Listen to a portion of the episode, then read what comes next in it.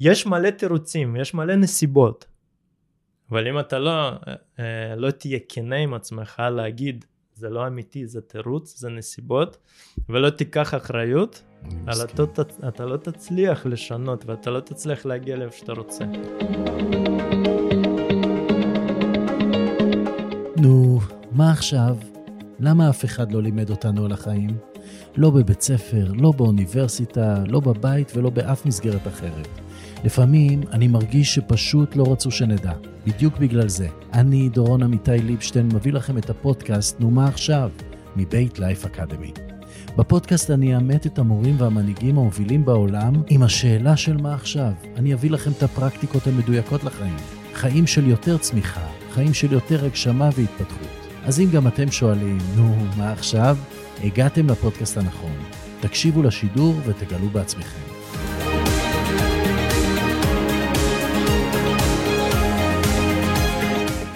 ארטיום, איזה כיף שאתה פה.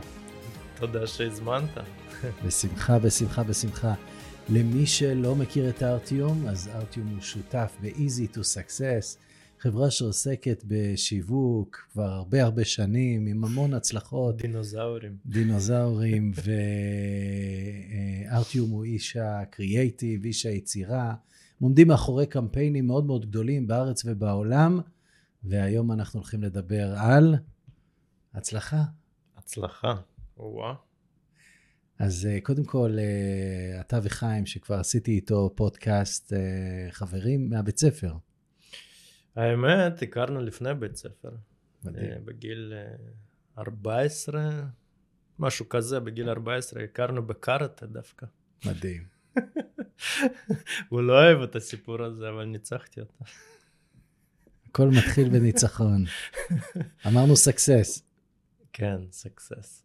אה, וזהו, מאז אנחנו כבר, אתה יודע, בבית ספר היינו on off, on off, אחרי זה יותר במכללה התחלנו להיות ממש חברים, ואחרי שסיימנו את, הבית, את המכללה, הבנו שאנחנו בין כל החבר'ה חושבים שונה.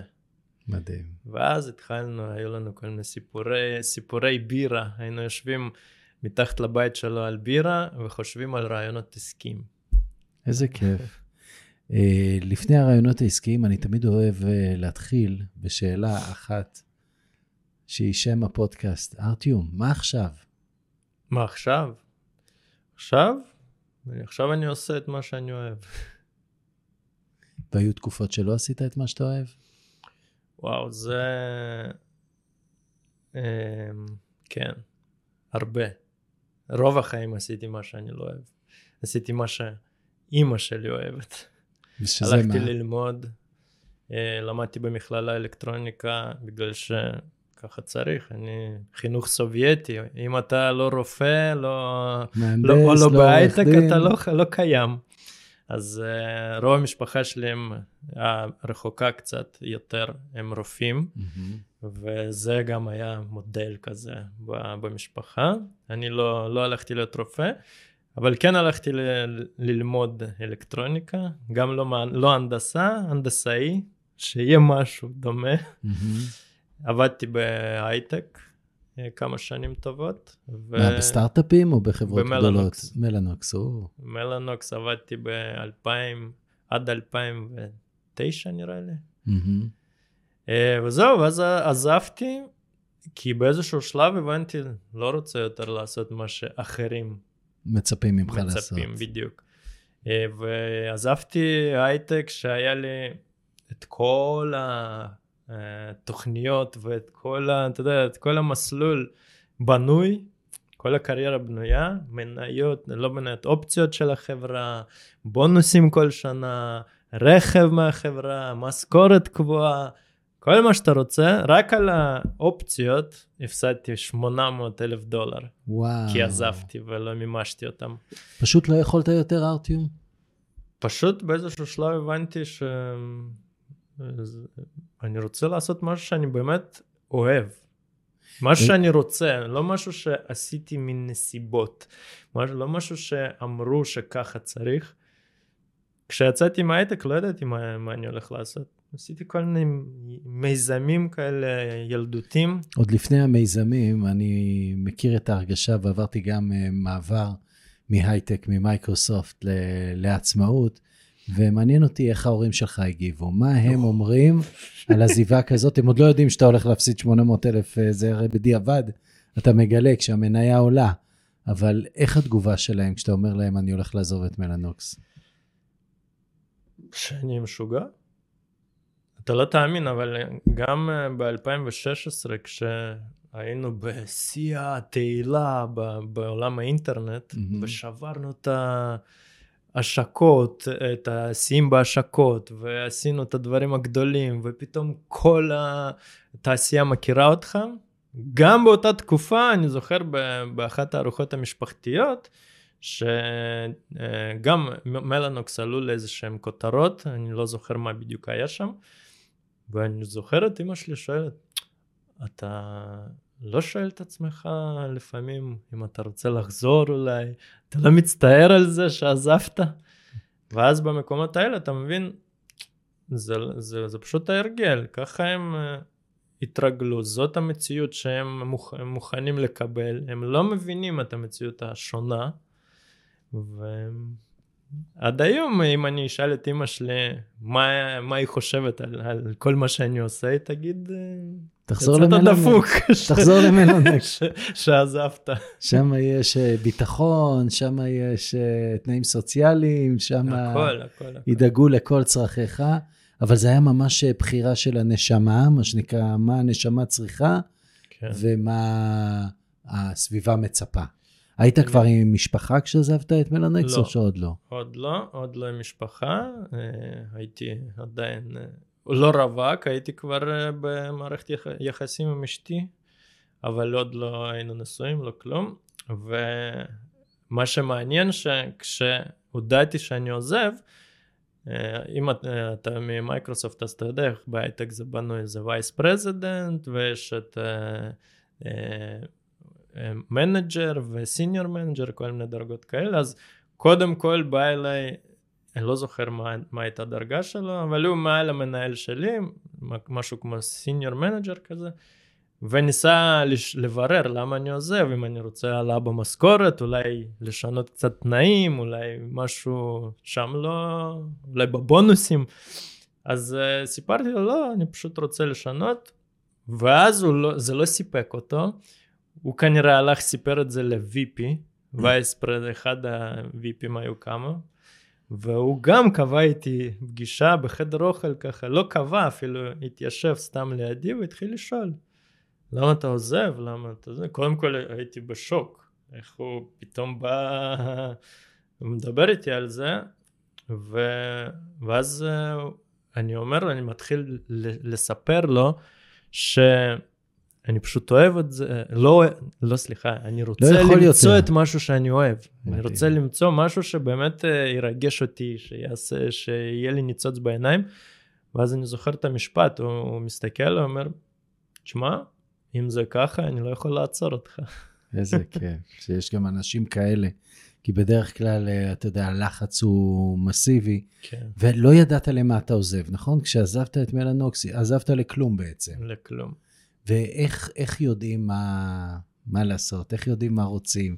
מה עושים בתקופה הראשונה, אחרי שעוזבים את סיר הבשר, את הביטחון, את ההייטק? והרבה אנשים שואלים את עצמם את זה, הם לא אוהבים את מה שהם עושים, והם שואלים, האם אני צריך לבנות לי את הדבר הבא לפני שאני עוזב, או לעזוב ואז לבנות את הדבר הבא? אמ, תראה, הגיונית עדיף כן לבנות, כי אני כמה שנים באמת הרווחתי גרושים. Uh, בזכות זה ש... קודם כל זה גם uh, כי אני לא הייתי רציני מספיק, כי חיפשתי וניסיתי ובדקתי ולא באמת הייתי ממוקד מטרה כלשהי, גם לא הייתה לי מטרה. זאת גם אחת הטעויות, לא שמתי לעצמי מטרה מסוימת לעשות משהו, להשיג משהו, אלא פשוט אמרתי אני רוצה חופש. הערך העליון שלי חופש, ופשוט חיפשתי חופש, אז הייתי כמו עלה כזה. בדקתי, חיפשתי, ולא הייתי באמת ממוקד במשהו. גם תקופה ארוכה אחרי זה, אה, גם כשהיינו עם חיים ביחד בכל מיני חיפושים וניסיונות, עשינו מיליון דברים באינטרנט, אם תצביע על משהו בכלל במודלים העסקיים באינטרנט, עשינו הכל. עשינו affiliate marketing, מכרנו חולצות לאמריקאים, מה לא. ושום דבר מזה לא היה באמת רציני, הכל ניסיונות. בכל דבר עשינו uh, קצת כסף פה, הרווחנו פה, יותר, פה יותר, פה פחות, אבל זה לא היה איזשהו מודל עסקי. עד ש... לא זוכר כבר באיזה שנה, ישבנו ואמרנו, טוב, חלאס, שיחקנו, בוא נתחיל לעשות משהו רציני. אז הגיוני, אם, אם, אם נחשוב בזה ככה בהיגיון, אז עדיף כן, קודם לשים מטרה, מה אתה רוצה בחיים, מה, מה בעצם אתה, רוצה, מה אתה רוצה להשיג, סבבה, זה לא טוב לך, אבל מה כן אתה רוצה להשיג, ואז לבנות איזשהו מסלול ולנסות. אבל... אבל אם, אם אנשים כמוך יודעים שהם רוצים לעשות משהו שהם אוהבים, שמדליק אותם, שנותן להם תשוקה, הם מבינים שהיום אין להם את זה, בסדר? כי הם בהייטק, או, או כי הם עורכי דין, או כי הם כל מיני דברים אחרים שהם למדו בשביל ההורים ולא בשביל עצמם. וגם לה החלטה בליבם שזה לא, אבל הם לא יודעים מה כן. מה אתה מציע להם לעשות? אז זהו, שהחלק הראשון שסיפרתי עליו זה הגיוני לעשות, אבל uh, לדעתי זה, זה, זה לא משהו הכרחי. אם אתה לא אוהב את מה שאתה עושה, צא משם. מדהים. אל תחשוב איך, מה אני אעשה, איך אני ארוויח, איך אני אתקיים. צא משם. יש לך לפעמים second thoughts בעצמך, מחשבה שנייה, האם הייתי צריך לעזוב את מלנקס, או שאתה בטוח שעשית את הדבר הנכון? לפעמים אה, ככה מחשבות שצצות, אבל הן עוזבות מהר. זה, שוב, זה איזה שהם טריגרים שהם באים מהסושיאל. כן. שמישהו שהיה איתי במחלקה, היום הוא מנהל 30 עובדים שם במלנוקס, והוא כבר איש גדול. אז לפעמים אה, כשאנחנו נפגשים, הוא אה, בן משפחה, אז אני אומר, וואלה, מגניב, אחלה, אחלה קריירה בנה לעצמה, אבל זה לא משהו שאני אומר לעצמי, הייתי רוצה גם. כן, זה פחות התאים לך. לא. זה לא מי שאתה ומה שאתה. כן. ומתי אתה יודע שכבר אתה יודע, שאתה מחובר למקום שבו אתה אמור להיות? מתי זה קורה בעצם? שאני מחובר למה שאני, כשאני מרגיש... שאתה אוהב את מה שאתה עושה. מתי זה קורה ש... לך מבחינת זמנים? מתי זה קרה? כשאני קם בבוקר, ואני לא, מצ... לא, לא צריך להכריח את עצמי לעשות משהו. כשאני קם בבוקר ואני יודע שהולך להיות לי כיף היום. ומתי זה קרה? מתי הרגע הזה קרה? שאמרת לעצמך, אני עושה את מה שאני אוהב. באיזה שנה זה היה? לא יודע להצביע. Mm-hmm. לא יודע להצביע ספציפית, כי אבל... היה חיפוש וטעייה, היה ניסיונות, ניסיונות, ניסיונות, כן. עד שמצאתם. או עד שאתה מצאת. תראה, הרגע הראשון שבאמת... כן. אה, אמרתי וואו זה זה סגנון שאני רוצה זה כשטסנו לחו"ל ועשינו שם איזשהו ארגנו שם איזשהו כנס אז פתאום אה, שברתי איזושהי מגבלה בראש שאני לא זה אני יכול הכל כי ארגנו שם שלושה כנסים ברוסיה בלי שהיה לנו קשרים, בלי שידענו איך, פשוט אה, חיים זרק אותנו למים, אה, קבע עם אה, ניקליק שאנחנו הולכים לעזור לו לארגן כנסים.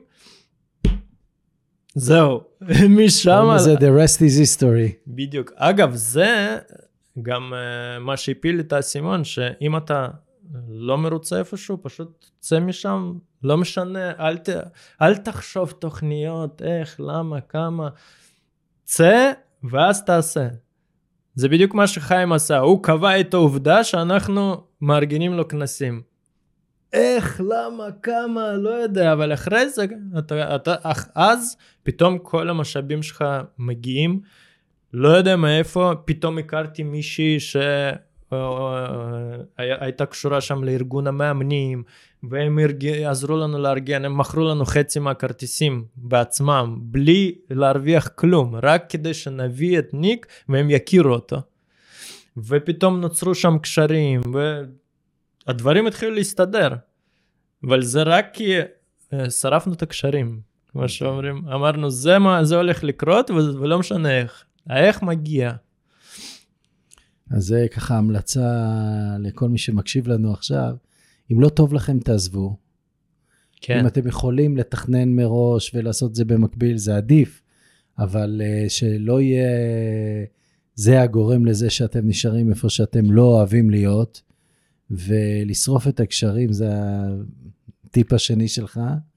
אה. ויש פה גם משהו על uh, לסמוך, שדברים. יסתדרו, ללכת all in. כן, זה... אם, אם אני מסתכל על זה ככה לעומק, מבחינתי, אה, יש משהו שמאוד מאוד מאוד חשוב אה, בהצלחה ובכלל, זה אחריות. וזה משהו שאנחנו חונכנו אה, הפוך מזה. אנחנו לא חונכנו לקחת אחריות על החיים שלנו. כל החיים שלנו מסביב בנויים בצורה כזאת שאין לנו אחריות עליהם. אתה לא יודע מה טוב לבריאות שלך, לך תשאל את הרופא. אתה לא יודע מה, איך לחנך את הילדים שלך, שלח אותם לבית ספר. אין לך אחריות על כלום. ככה, ככה בנו לנו את החיים. ולכן אנחנו לא רגילים לקחת אחריות על החיים שלנו. אבל אה, העניין הגדול בכל, בכל הסיפור הזה, שלהצליח בגדול, אפשר רק אם אתה לוקח אחריות על החיים ואתה גם בכנות אומר לעצמך, כל מה שיש לי היום, כל מה שיצרתי, כל מה ש... מכל הבחינות, מבחינה כלכלית, מבחינה חברתית, מבחינה אה, זוגית, מבחינה...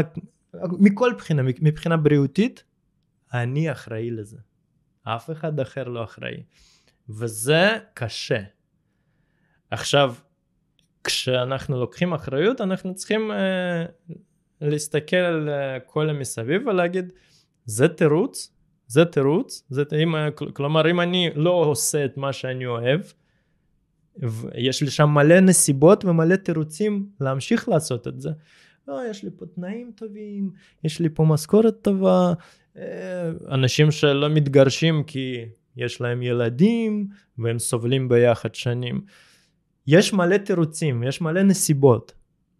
אבל אם אתה לא, אה, לא תהיה כנה עם עצמך להגיד זה לא אמיתי, זה תירוץ, זה נסיבות, ולא תיקח אחריות, על אתה, אתה לא תצליח לשנות ואתה לא תצליח להגיע לאיפה שאתה רוצה. אני מסכים איתך ואפילו אוסיף ואגיד שיש לנו שתי אפשרויות, או לקחת אחריות או להיות בקורבנות. מי כן. שלוקח אחריות אומר, אוקיי, מה אני עושה עם זה? מה אני עושה עם הסיטואציה? מה אני עושה עם האתגר? מה אני עושה עם זה שאני לא אוהב את מה שאני עושה? מה אני עושה עם זה שאני לא יודע מה אני רוצה? ושואל את עצמי, ולוקח אחריות, ולא מחפש שמישהו יגלה אותי, מישהו יציל אותי, מישהו יזמין אותי, מישהו ייתן לי הצעה שאני לא יכול לסרב לה. אני לוקח אחריות ליצור את זה. והאופציה השנייה זה להיות קורבן של הנסיבות. זאת אומרת, להגיד, אכלו לי, שתו לי, אה, לקטר, להגיד כן. הממשלה, המדינה, הנשים חרות, אתה מכיר את כל האופציות כן. האחרות הכל האלה. הכל מסביב דפוק, כל העולם דפוק, אני בסדר. זה, זה, זה להיות קורבן, ולכן אה, אני שואל אה, את עצמי, איך אני יכול לקחת אחריות על כל דבר בחיים שלי? אני אומר את זה בקיצוניות. אתה נוסע בכביש, יש תאונה, זו אחריות שלך לעצור, לטפל, כן. אה, זה קרה במשמרת שלך, מה שנקרא, אתה מבין? ו, וגם דברים כמו קורונה, וגם דברים כמו מיתון, וגם דברים כמו מלחמה, אחד יגיד, זה לא קשור אליי, מה אתה רוצה שאני אעשה? אני עכשיו בהמתנה, כן. עד שמשהו ישתנה ותעבור הקורונה ונחזור לשגרה, ואחר יגיד, אני לוקח אחריות ואני מבין שהעולם השתנה ואני עובר לזום ואני עושה זה ואני עושה ההוא ולוקח אחריות וצומח בצורה פנומנלית. כן. יש כאלה שבזמן מיתון מתכווצים, ויש כאלה שבזמן מיתון גודלים. ובאמת הכוח שלך הוא בקריאטיביות, ב... ביצירתיות, בלפצח את, ה... את הפתרון. איך, איך בעצם אתה עושה את זה, ואיך מי שמקשיב לנו עכשיו ורואה אותנו, יכול uh, לקבל קצת uh, השראה וטיפים לאיך מגיעים לפיצוח עסקי, איך מגיעים ל... לה... הפתרון הקריאיטיבי הזה שעושה את ההבדל? שני סודות. יאללה, סודות. הכי פשוטים. זה לא גם סודות, סוד כן? וגם פשוט. כל מה, שזה, כל מה שהוא סוד הוא, לא סוד, הוא תמיד על פני השטח, אנחנו פשוט מתעלמים מזה. אה, סודות האישיים שלי לקריאטיביות, אני קודם כל לומד מתחומים לא קשורים. בתחום שלי, נגיד אה, יש כבר את כל, הכל מיושם כבר, כולם כבר פיצחו את הכל, אז כדי להביא חד, אה, חדשנות לתחום שלי ולפצח איזושהי דרך חדשה, אני פשוט לומד מתחומים לא קשורים. אני הולך ומחפש רעיונות בתחומים שהם לא קשורים בכלל לתחום שלי. זה סוד ראשון. כן. סוד שני, אני לומד, אה, מלמד את עצמי כל הזמן לקשר בין דברים לא קשורים. זאת אומרת, אה, פעם היה לי אפילו תרגיל, עשר דקות ביום, לדבר, נגיד אה, לקחת כוס ולקשר אותה למיקרופון. בסדר? סתם אה, להתחיל לדבר, אוקיי, איך הכוס קשורה למיקרופון, ולהתחיל אה, לכבט את החיווטים במוח. ממש הייתי עושה עשר דקות כזה שיח, שיחה עם עצמי, מבלבל את השכל ומנסה לספר סיפור שבסופו של דבר יהיה גם הגיוני שהכוס הזאת קשורה למיקרופון. זה תכלס שני הדברים שהכי עוזרים לי ביצירתיות. ומאחוריך באמת אה, הצלחות יוצאות דופן בקמפיינים אה, שהביאו הרבה הרבה הרבה תוצאות. לאחרונה אה, אני רואה אותך סביב הנושא של פראנה, ואני שם לב שיש משהו לאורך כל הקריירה שאתה לומד כל הזמן. כן. וזה אומר שאתה לא מסתובב בעולם עם תחושה של אני יודע הכל, אלא אני סקרן ואני רוצה ללמוד ואני רוצה להתפתח כל הזמן. איזה דברים אתה למדת לאורך העשור האחרון, לדוגמה? אז לפני זה, אה, היום אני לומד. פעם הייתי עם אגו ככה, מעל הראש. אה, יכול להיות אה, זה הגיע דווקא מהתחום של הייטק, ששם אתה כאילו מסתובב כמו טווס. וכביכול הייתי תמיד מסתכל על, על, על אחרים והייתי אומר, מיהו, מה אני אלמד ממנו? מה הוא יודע שאני לא יודע? ובאיזשהו שלב אה, היינו, אה, הכרנו איזשהו מנטור ממוסקבה, מישהו מאוד מאוד אה, רציני באותם זמנים. והיינו באיזושהי תקיעות וסגרנו איתו ייעוץ. טסנו אליו ובעצם שם נפל, נפל לי פעם ראשונה האסימון שיש יש לנו ש, למעשה אה, שתי מטרות לאגו שלנו. מטרה אחת זה, זאת אומרת לא שתי מטרות, שני מסלולים לאגו. אגו יכול להגביל אותנו ואגו יכול לעזור לנו. נכון. אז יש אנשים שאומרים תמחק את האגו, אני לא מאמין בזה, אני חושב שאגו יכול לעזור לנו מאוד. בכל מיני מקומות אנחנו צריכים להתעקש. אנחנו צריכים להגיד, הלו, ככה אני רוצה את זה, ויהי מה. מצד שני, אנחנו צריכים לזהות איפה האגו עוצר אותנו. אותנו. והרבה מאוד זמן, אותו זמן שהייתי ככה עלה כזה, זה בגלל שלא הייתי מוכן ללמוד מאחרים. בגלל שלא הייתי מוכן להגיד, טוב, הוא יודע יותר טוב ממני, יאללה. מוריד את הכובע, בוא תגיד לי מה לעשות. אז בגלל זה הייתי ככה, והייתי מחפש את עצמי. אבל היום אני מבין שלא משנה, גם אם בא אליי מישהו עכשיו, ילד בן 20, אני יודע ללמוד, אני יכול ללמוד ממנו. ואתה עושה את זה היום, ממש בחרת כן? לעבוד עם חבר'ה צעירים. יש לי היום באחד העסקים שותף בן 23. מדהים. ואני משחרר לו, ו- ו- ולפעמים בפגישות אני אומר, יאללה, תגיד, מה אתה אומר? תוביל. מה? תוביל, בדיוק. וזה משהו שלא הבנתי בהתחלה. אז כן, היום אני לומד, והיום, אם, אם אתה שואל אותי מה הכי למדתי בעשור האחרון, זה זה. זה ללמוד מכל אחד. זה להוריד את האגו, וגם אם אני עכשיו טווס עם, עם 20 שנות ניסיון במקצוע, ויושב מולי ילד בן 20, להוריד את האגו ולהגיד יאללה, תן לי עצה. איזה מדליק. חבר'ה, ללמוד מכל הזדמנות, ללמוד מכל בן אדם, ללמוד מכל סיטואציה. הלמידה זה חלק מהחיים.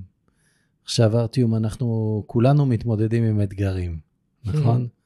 ואני טוען שאין בן אדם שאין לו אתגר עכשיו, ברגע הזה, באיזשהו תחום, אתה יודע, או בכסף, או בקריירה, או ב... איזה אתגר עכשיו אתה מתמודד איתו? עכשיו? כן, אתגר אחד.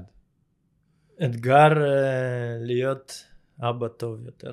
מגניב, להיות אבא טוב יותר. כן, אני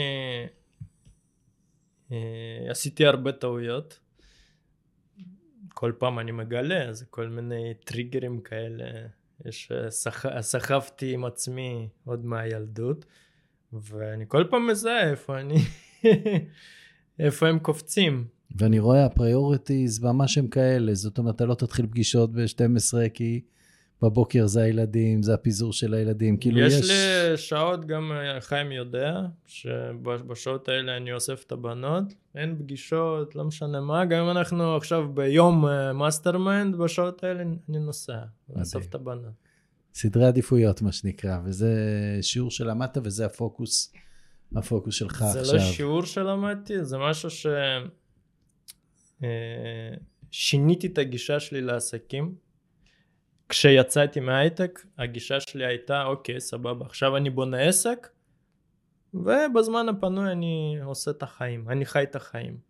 היום שיניתי את הגישה לגמרי אני קודם כל חי, חי את החיים ובזמן הפנוי עושה עסק. יואו זה לגמרי לגמרי לגמרי שונה מכל הדור שלנו שממש הקדיש כמעט אה, את כל האנרגיה שלו לקריירה. עוד פעם, תחת ההנחה שאנחנו עושים את זה בשביל הילדים, אבל כן, הסוף... ואז אתה מפספס את הילדים, ובגיל 18 אתה אומר, רגע, איך קוראים לך? אתה שלמה או משה? ממש ככה. עכשיו, אה, כשאתה נמצא בסיטואציה כזאת, אתה מחפש עזרה, אתה קורא ספרים, אתה לוקח קורסים, אתה הולך לייעוץ, אתה הולך להכוונה, כן. וזה באמת... כל דבר שיכול לקצר לי את ה... אני מעדיף לקנות את הזמן שלי. יש אנשים שמעדיפים uh, לקנות את כסף בזמן שלהם, אני, אני מעדיף לקנות את הזמן שלי. אם אני יודע שיש פה מישהו שיכול, לא יודע, לבנות לי אתר, אני גם יכול לבנות, לא אתר, בוא נגיד דף נחיתה, בסדר? אני יכול לשבת יום, אה, יומיים לבנות דף נחיתה.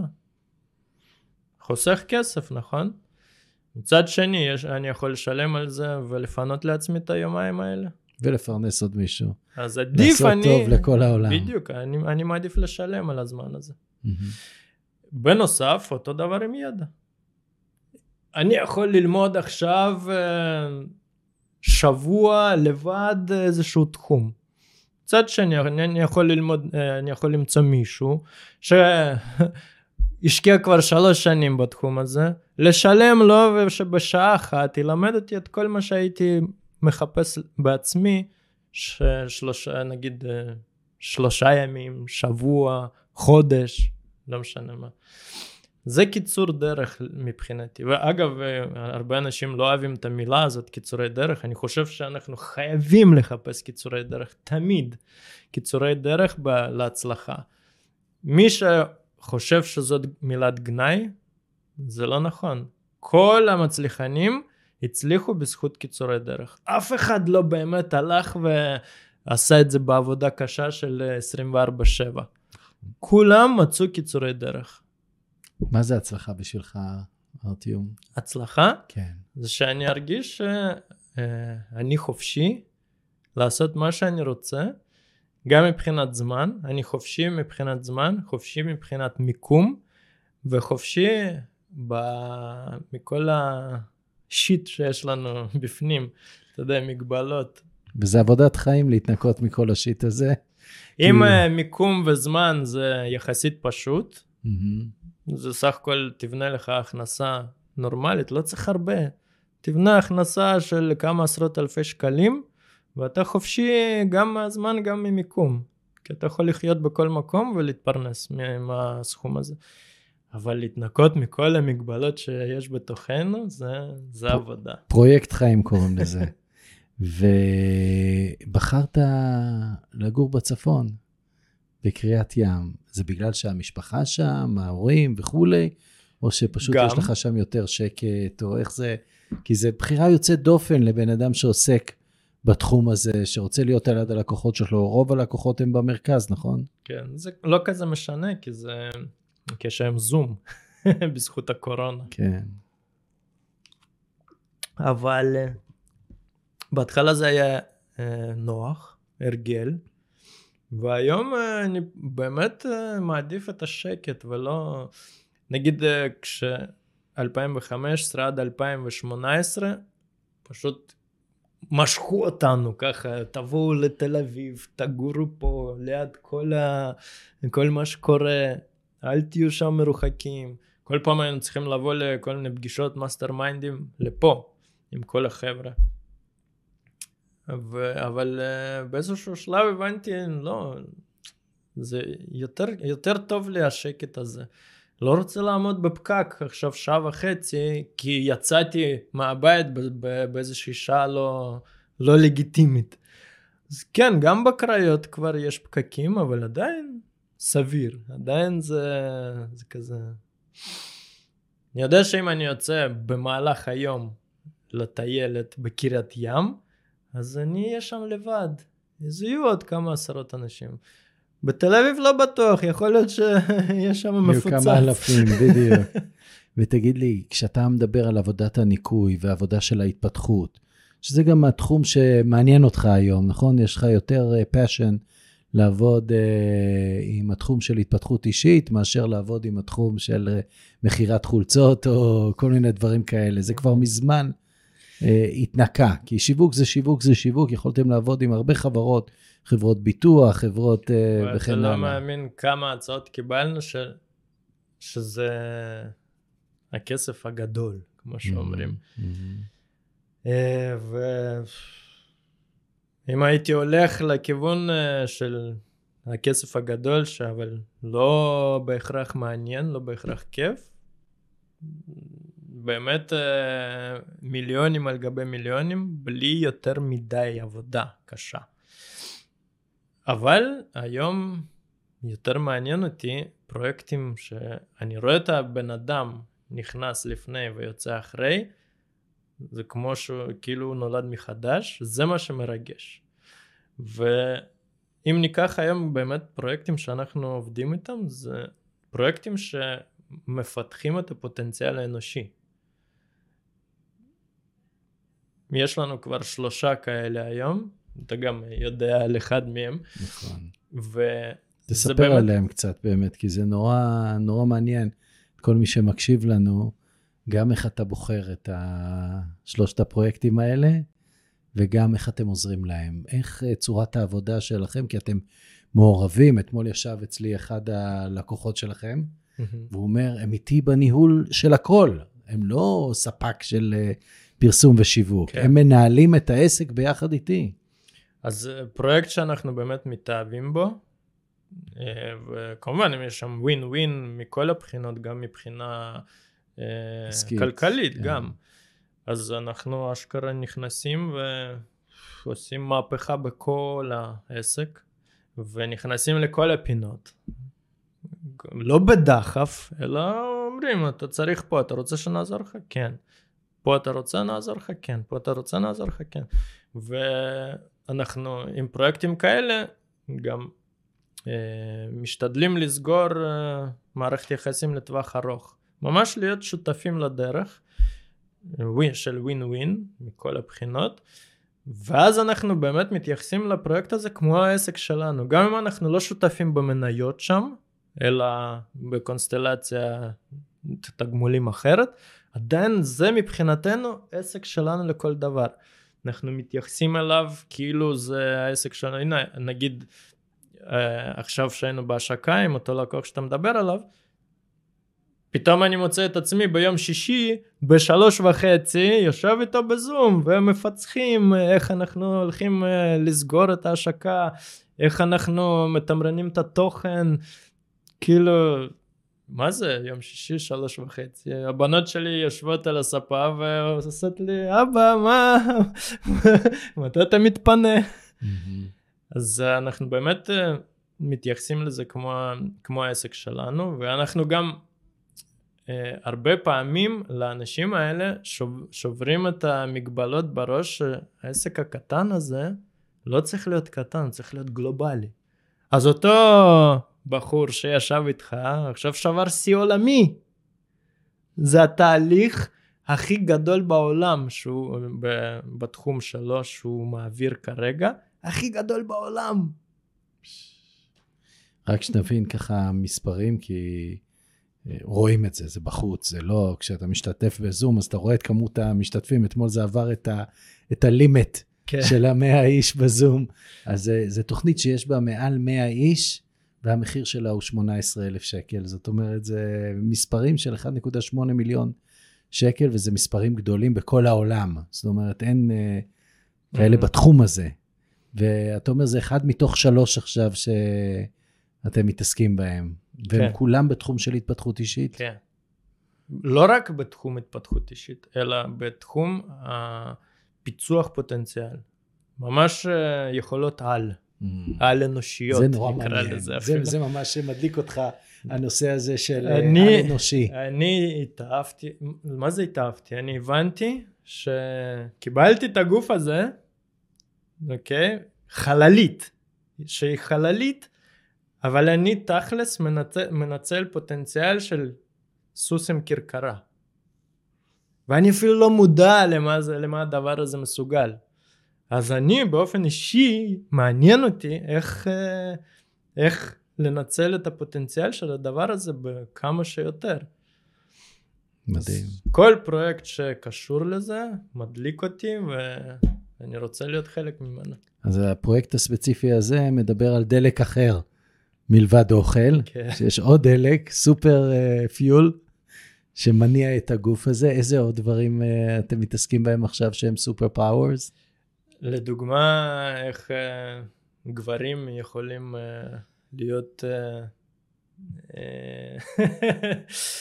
אפשר פתוח? חופשי חופשי, אנחנו... איך הם יכולים לעשות כל הלילה? בלי, בלי הפסקה, לענג את הפרטנרית, להביא אותה למקומות שהיא לא חלמה אפילו, ולהיות באמת בטופ אחד העולמי. מבחינת uh, מאהב. יש דרך כזאת, יש דרך, דרך שאנשים ש... לא יודעים, שמביאה את היכולות של הגוף שלנו למקומות אחרים, ובהקשר הזה זה, זה בטח קשור לטנטרה ולאי גמירה וכל מיני דברים כאלה של הגבר. איך לגמור בלי לשפוך. ואז האנרגיה שלו מתמירה ולא יורדת, כי כן, זה...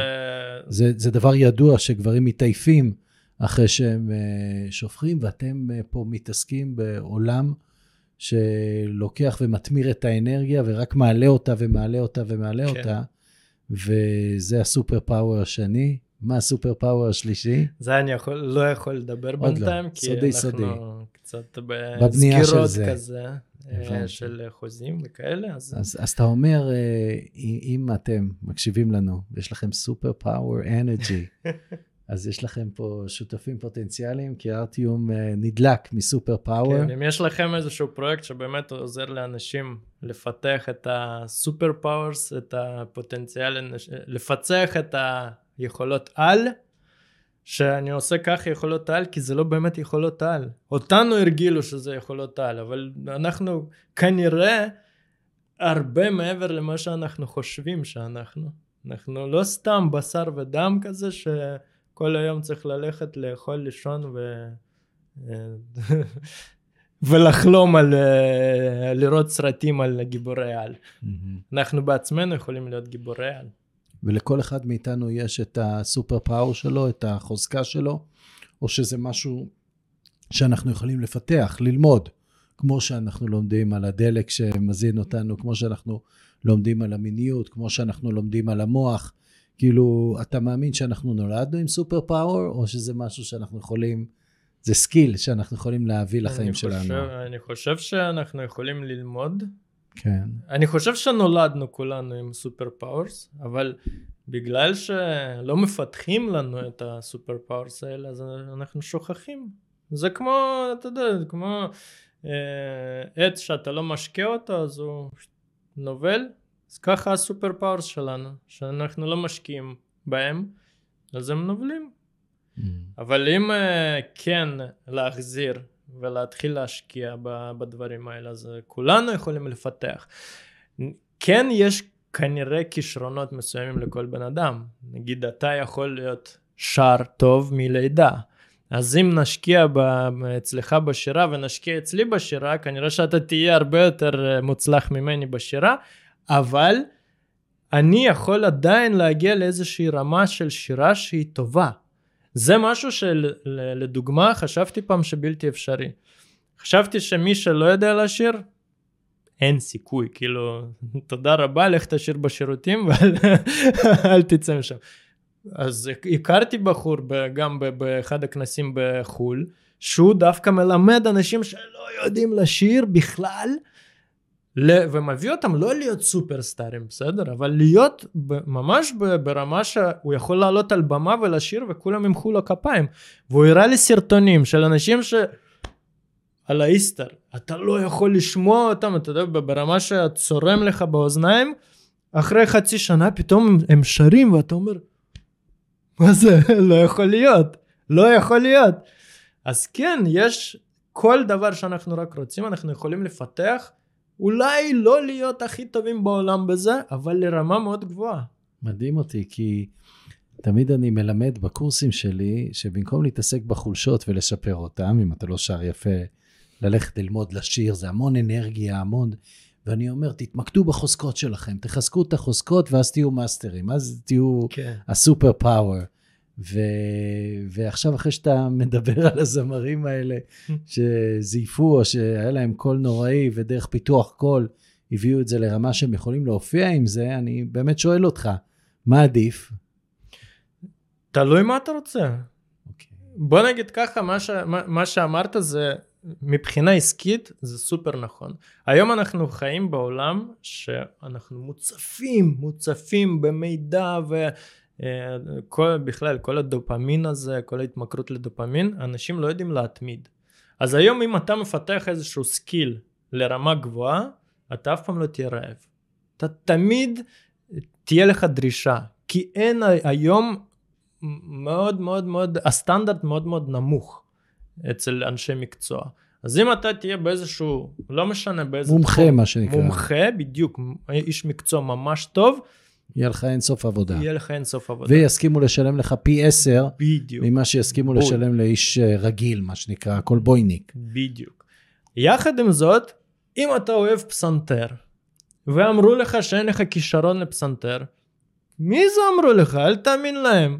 לך תלמד פסנתר, לך, לך ת, אם אתה באמת אוהב את זה, תעשה את זה. מה זה, אל תקשיב לאף אחד. אמרו לי, סיפרו לי, לאף מומחה אל תקשיב, תעשה. לך כאילו, תלמד. אתה שובר לי פה את האיקי גיא שאומר, uh, הייעוד שלנו זה היפנים, הכי פרקטיים. Mm. זה המקום שבו uh, אני אוהב את זה, אני אוהב את זה, אני טוב בזה, העולם צריך את זה, ויסכימו לשלם לי על זה. זה כאילו ארבעת השאלות שאנחנו צריכים לשאול. ואתה אומר, לא, אם אתה אוהב את זה ואתה רוצה לעשות את זה, אנחנו נעזור לך להיות טוב בזה, תמצא את המאסטר שיהפוך כן. אותך לטוב בזה, ואז uh, העולם צריך את זה, ואז יסכימו לשלם לך על זה. תתחיל במה שאתה אוהב, זה בעצם מה שאתה אומר. אני אומר, היום, היום אני קיצוני בזה, היום אני אומר, אל תעשה, אל אה, אל תיכנע לאף, נס... אה, לשום נסיבות, אם אתה רוצה לעשות משהו ואומרים לך אסור, לא יכול, לא, אי אפשר. אתה רוצה, אתה אוהב, תעשה. אל תקשיב לאף אחד, אל, ת... אל, ת... אל תכניס את עצמך למסגרות. דיברנו פה לפני כן על אנשים שאוהבים ורוצים לעשות דברים, אבל הם אומרים אין לי כסף לזה. ואתה אמרת אין כזה דבר, אין לי כסף. תסביר את זה, כי אני רוצה שאנשים יבינו. המון מהצופים שלנו לא עושים דברים בגלל שאין להם כסף. אז בוא ת, תגיד לי אתה, האם לזוג צעיר היום בישראל, שעכשיו השתחררו מהצבא, אתה יודע, הכירו, יצאו שנה, שנתיים, התחתנו, גיל 24-25, האם יש להם כסף לדירה? אין מצב. אין מצב. אין מצב. אלא אם כן ההורים שלהם קונים להם את זה. בוא נגיד נזיז את ההורים הצידה. אז לא. אין להם כסף. אז איך יכול להיות שרובם קונים דירה? זה סטנדרט, זה חברות, זה מצפים ממך לקנות דירה. אבל אתה מבין מה הם קונים? הם, הם הולכים, שמים... אני, אני לא מדבר בכלל על המרכז, אני מדבר על קריות. בקריות כבר אתה לא קונה דירה פחות ממיליון שבע מאות, מיליון אה, שש מאות, דירה נורמלית, כן? פה בכלל, עזוב, אה, שתיים, שלוש זה כלום. וכמובן שאתה לוקח משכנתה, ואז אתה משלם ריבית דריבית, ויוצא לך שאתה משלם כפול על הדירה. ואתה אומר, אם הם מסוגלים uh, להתחייב על 2.5-3 מיליון לאורך 20-30 שנה. כדי לקנות קירות, קירות בטון. בשביל זה הם מוכנים להתחייב ל-30 שנה ולשלם כל חודש, גם אם אין להם, לא משנה, יש להם, אין להם, הם ישיגו את זה וישלמו את זה, ולדברים שהם באמת רוצים ואוהבים, אין להם, אין כזה דבר. ולפעמים אתה צריך להשקיע הרבה, בסדר? עשרות אלפי שקלים, בשביל ליצור לעצמך opportunity לעשות את המיליונים, נכון? זאת אומרת, השקעה במקצוע, או השקעה ב, בספקים, אה, לעבוד איתכם, זה לפעמים אה, השקעה של עשרות אלפי שקלים, אבל זה יכול להביא מיליונים. נכון. ואתה... תמיד ב... יש דרך, תמיד יש דרך יצירתית. כן, זה נורא חשוב לציין, שתמיד יש דרך. There is always a way, כי כמה דרכים יש להגיע מאיפה שאנחנו היום לאיפה שאנחנו רוצים להיות. כמה דרכים יש להגיע לבית, כמה דרכים יש להגיע למיליון שקל, כמה דרכים יש להגיע לעסק שאני רוצה, אני תמיד אומר אין סוף. ואם יש אין סוף דרכים, אז הכל זה עניין של התמדה. אם אתה תתמיד ותמשיך לנסות, אתה תגיע, ואם לא תתמיד ותוותר, נחזור לקורבן. יש את הגישה הפתרוניסטית. זה משהו ש... הרבה ספרים מתעסקים במה משותף בין uh, מצליחנים. אני פגשתי אין ספור אנשים מצליחים, uh, גם, בספ... גם בספורט וגם ב... uh, בעסקים, ואני הבנתי שלאנשים מצליחים יש גישה פתרוניסטית, הם לא בעייתיסטים. הם רואים בעיה, הם ישר מחפשים פתרון. הם כאילו לא נתקלים, אוי איזה באסה, איזה בעיה גדולה, איך אני הולך לפתור את זה, איך זה... לא, הוא ישר, רגע, איך אני פותר? אולי... יש לי סיפור מטורף על זה שאני חי עליו. מישהו שהיה מאוד מאוד עשיר, הזדקן, והבת שלו התחתנה. אז הוא אמר, אוקיי, אני רוצה להעביר לה את ההון שלי, את הירושה שלי. הביא את העורכי דין, את הרואי חשבון, אמר חבר'ה אני רוצה להעביר לה, איך אנחנו עושים את זה, הם אומרים טוב, עשו חישובים ובמקום שהוא גר הוא אומר אתה צריך לשלם 35% מס על זה. הוא אומר מה? ויש לו חתיכת הון, הוא אומר אני כל החיים שילמתי על זה מיסים, למה שאני אשלם שוב מס? תמצאו לי דרך להעביר את זה בלי מס. חיפשו ושכר את כל הטובים שיש. אמרו תשמע לא לשלם מס לא יצא אנחנו יכולים להגיע פה לקצץ פה לעשות פה בסוף פחות מ-20% אתה לא תצא. אין בעיה. הוא הלך לספרייה לקח את כל הספרים בעריכת דין ומיסוי שרק קיימים והסתגר בבית. חצי שנה בן אדם ישב למד ישב למד לא מוצא פתרון. ואז כבר נולד להם בן לנכד שלו והוא מגיע לאירוע וכל המקובלים של, של העיר נמצאים שם, והאנשים מהפוליטיקה הכי גדולים, וכולם, וזה אירוע מטורף.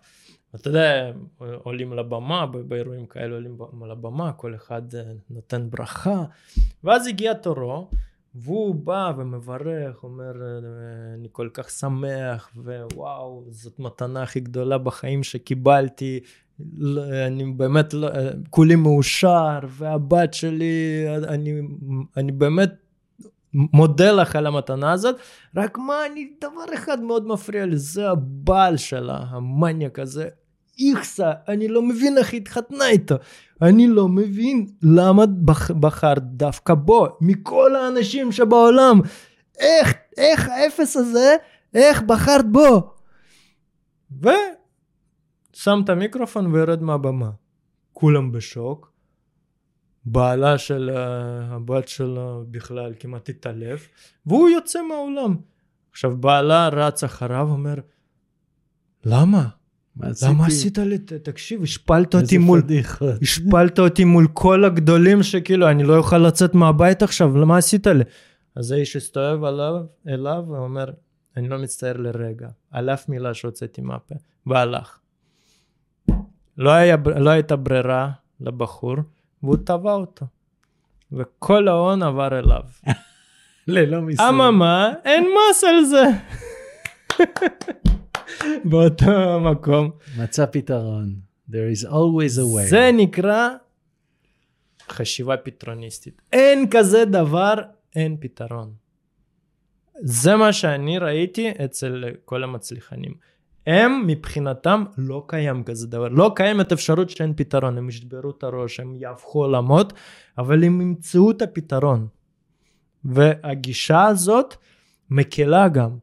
כי כשמסתכלים על בעיה ומגדילים אותה, היא באמת גדול, גדלה. אבל כשמסתכלים עליה ואומרים, יש פתרון, תמיד יש פתר, פתרון, גם הבעיה הכי גדולה, פתאום מצטמצמת. וארטיום, זה מה שאתה מביא היום לארגונים שאיתם אתה עובד? את הפתרונות? אני משתדל. ואתה נהנה מזה. מאוד. זאת אומרת, זה הכיף. אה, למצוא את הפתרון, לפצח את הפתרון, כן. ולכל עסק זה בעצם כביכול אה, אתגר או אה, בעיה שאנחנו רוצים להביא לה את הפתרון, ויש פתרון לכל בעיה. לפעמים חצי שנה עם הספרים, לפעמים ללמוד מעסקים אחרים, כמו שאתה אמרת, לפעמים ממש לדבר בין שני החלקים עד שמוצאים את הפתרון, אבל יש פתרון. תמיד, תמיד צריך לשים uh, בפרונט שיש פתרון.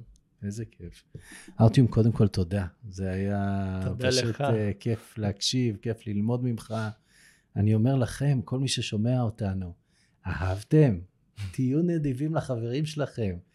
תפרגנו, תשלחו להם שיתוף, תגידו להם מה למדתם פה מה, מהסשן הזה, ואם אתם רוצים לעבוד עם ארטיום, רוצים לעבוד עם חיים וארטיום, יש פה למטה קישור, אתם יכולים לפנות אליהם, אם יש לכם סופר פאוור ואתם רוצים להביא אותו ליותר אנשים, זו ההזדמנות. אני אומר לכם תודה על ההקשבה, תודה לך, ויאללה, שנעשה עוד הרבה דברים טובים בעולם. תודה על ההזמנה, ממש היה כיף. אה, מקווה שאהבו. ביי ביי. טוב חברים, הגענו לסיומו של עוד פרק בפודקאסט, נו מה עכשיו? במידה וקיבלתם ערך מהפרק הזה, עזרו לנו להפיץ את הבשורה. שתפו לפחות חבר אחד שיכול ליהנות מהערך הזה.